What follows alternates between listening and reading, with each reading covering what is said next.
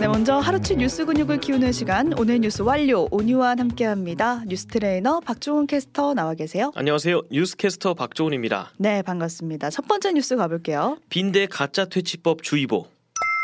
혹시 빈대 나타날까봐 좀 두려우신가요? 살충제는 많이 사놨습니다. 아, 벌써 사놨어요? 네. 그러니까 전국적으로 지금 이 흡혈, 곤충, 빈대에 대한 공포가 지금 상당한데 네. 여기저기에서 빈대 목격담이 SNS를 통해서 번지고 있거든요. 그렇습니다. 공포감이 확산되고 있어요. 그렇습니다. 이 지금 기차를 탄 직후에 코트를 벗어서 책상에 올려뒀는데 빈대가 한 마리 나와서 잡았다라는 글. 음. 그리고 내가 고층에 거주하는 사람인데 방충망 안에서 이 뭐 벌레가 나왔다. 이거 빈대가 맞느냐? 이렇게 음. 물어보는 글도 있었고요.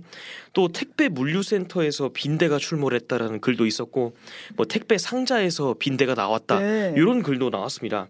또 관련 업체들은 모두 이게 사실 무근이라고 반박을 하긴 했고요. 또 쿠팡 택배 박스에서 지금 빈대가 나왔다라는 유폭을 관련해서는 음. 어, 경찰이 수사에 들어갔다고 합니다. 네.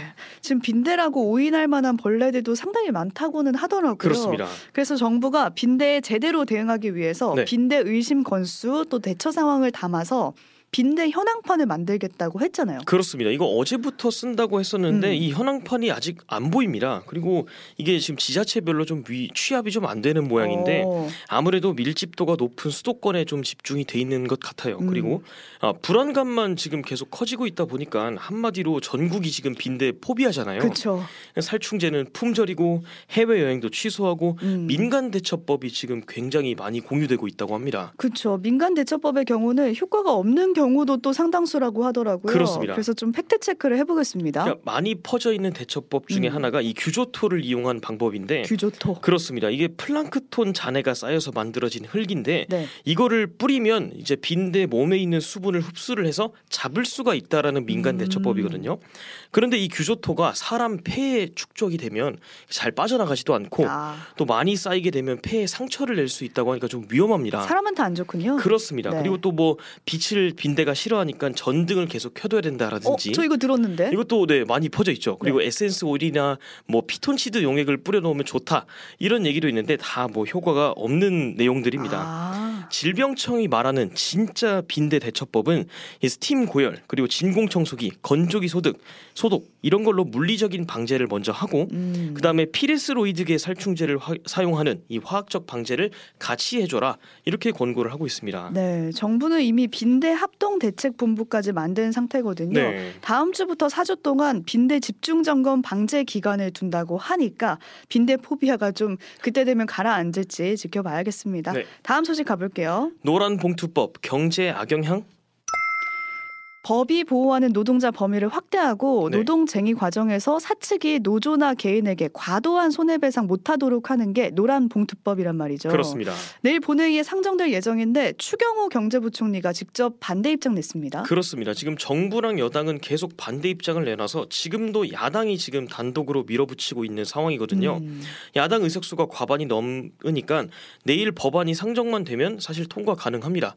그래서 지금 국회에서는 여당 쪽에서 이 필리버스터라고 해가지고 네. 그 무제한 토론을 하면서 표결을 늦출 준비를 하고 있고 음, 오늘은 추경호 부총리가 발언을 한 거죠. 네. 추 부총리가 뭐라고 했냐면 이 노란 봉투법이 헌법과 민법의 위배의 소지가 크고 음. 아, 그동안 쌓여 있던 노사 관계의 기본 틀까지 후퇴시킬 수 있다. 그리고 산업 현장에 막대한 혼란도 야기를 하고 우리 경제에 악영향을 줄 수 있다. 이런 주장을 했습니다. 네, 그러니까 민주당은 노란봉투법 취지 자체가 파업했다가 막 400억 원 넘는 규모의 손해배상 소송당하는 노동자가 있었거든요. 그렇습니다. 이런 노동자를 보호하자는 거라면서 법안을 이제 통과시킬 예정이거든요. 네. 근데 통과가 된다고 해도 대통령이 거부권을 쓰면 도루묵 아닌가요? 그렇습니다. 이게 지금 여당이 그래서 대통령실에다가 거부권 행사할 거를 건의한다 이런 음. 방침이고 오늘 추 부총리 발언 발언하는 걸 보니까 이 네. 거부권 행사 가능성이 좀 높아 보입니다. 네, 그럽니다. 또 하나 주목되는 법안이 공영방송 지배구조 개정안이 담긴 방송 3법인데 이것도 민주당이 지금 밀어붙이고 있거든요. 그렇습니다. 정부 여당의 저항은 심한 상태다 네. 이런 상황이다라는 거 지- 전해드리면서 내일 본회의를 지켜보겠습니다. 네. 다음 소식 가볼게요. 양은 줄이고 가격은 그대로? 보통 가격은 그대로 양은 늘렸습니다. 이런 그렇습니다. 식의 광고가 나오잖아요. 네. 근데 고물가 상황이다 보니까 정반대 현상이 지금 벌어지고 있는 건데 네. 가격 인상을 안 하는 대신 제품 용량을 줄이겠다는 거예요. 그렇습니다. 이른바 shrinkflation 이거 퍼지고 있다고요. 이 shrinkflation이 양을 줄인다는 shrink와 이 인플레이션을 합친 합성어인데 음. 예를 들어서 뭐 한 봉지에 5g짜리 김 중량을 4.5g으로 줄인다든지 음. 뭐 맥주를 한 캔당 375ml에서 5ml 줄여서 370ml로 판다든지 뭐 그런 식이거든요. 네. 이미 지금 꽤 많은 기업들이 이 가격을 안 내리고 용량만 줄여온 걸로 파악이 됐는데 음. 뭐 우유, 과자, 오렌지 주스 여기 다 그렇고요. 원래 다섯 개 들어 있어야 할 이 냉동 핫도그가 갑자기 네 개만 들어 있다든지 어, 뭐 이런 사례들이 많습니다. 네. 사실 평소 평소에 이 포장지에 중량이 뭐 적혀 있는 게 음. 얼마가 돼 있는지 이런 거를 확인하는 정도가 아니면 이건 사실 눈치채기가 좀 어렵잖아요. 그렇죠. 그냥 느낌상 어 양이 좀 네. 적네. 내가 배고픈가 이렇게 느낄 수 그렇습니다. 네. 있는데 중량까지는 다 하나하나 따져보진 않잖아요. 네. 근데 이건 어떻게 보면 소비자를 속이는 건 아닌가요? 그게 이제 브라질이나 이런 해외 사례 같은 경우에는 제품 용량이 줄어들면 소비자한테 고시하는 의무가 있는데 음. 우리나라는 없거든요. 그래서 아, 이 가격 책정이 그래서 이 식품업계의 자율입니다. 꼼수라고는 할 수는 있지만 이 불법은 아닌 거죠. 음, 얼마 전에 저희가 전해드렸던 소식 중에 빵 주무관, 아, 뭐 네. 라면 사무관이 생긴다. 그렇습니다. 그러니까 특정 제품을 중심으로 정부가 물가 통제에 나선다고 전해드렸었는데 네. 이런 가격 인상을 자제시키는 것 자체가 슈링크플레이션을 유도한다 이런 분석도 나오긴 하고 있습니다. 그렇습니다. 소비자 입장에서는 이제 습관처럼 사던 제품도 용량을 좀 꼼꼼히 사- 네. 살펴봐야 되는 그럴 수밖에 없을 것 같습니다. 그렇습니다. 다음 소식 가볼게요. 시가 행진에 또 100억 넘게 쓴다.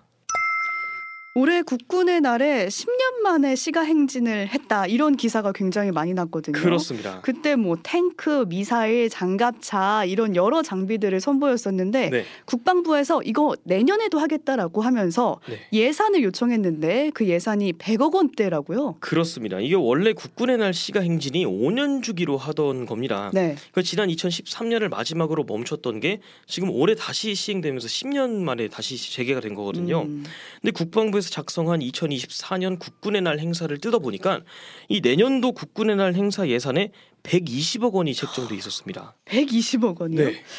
저 잘 몰라서 그러는데 원래 이렇게 돈이 많이 드는 행사인가요? 그러니까 올해가 최대 규모였다고 하는데 그게 102억 원 들었거든요. 네. 내년에 계획됐던 예산안은 당초 11억 원 정도였는데 아 올해도 102억 원이 들었어요. 그렇습니다. 네. 근데 내년 행사도 지금 올해 같은 규모로 치르겠다라면서 대거 증액을 한 거죠. 음. 이렇게 되면 2년 연속 100억 원 넘게 들여서 이 행사를 진행하는 게 됩니다. 아니 돈이 이렇게 많이 드는 거면 굳이 해야 되나라는 생각이 들기도 네. 하는데 이 예산을 구체적으로 어디에 쓰는 거예요? 좀 뜯어 보면 이게 음. 행사 무대 설치 같은 용역에 70억 원 쓰고 뭐 행사 동원 인력들 훈련 지원에 21억 원 정도 쓰고 네. 뭐 이런 식입니다.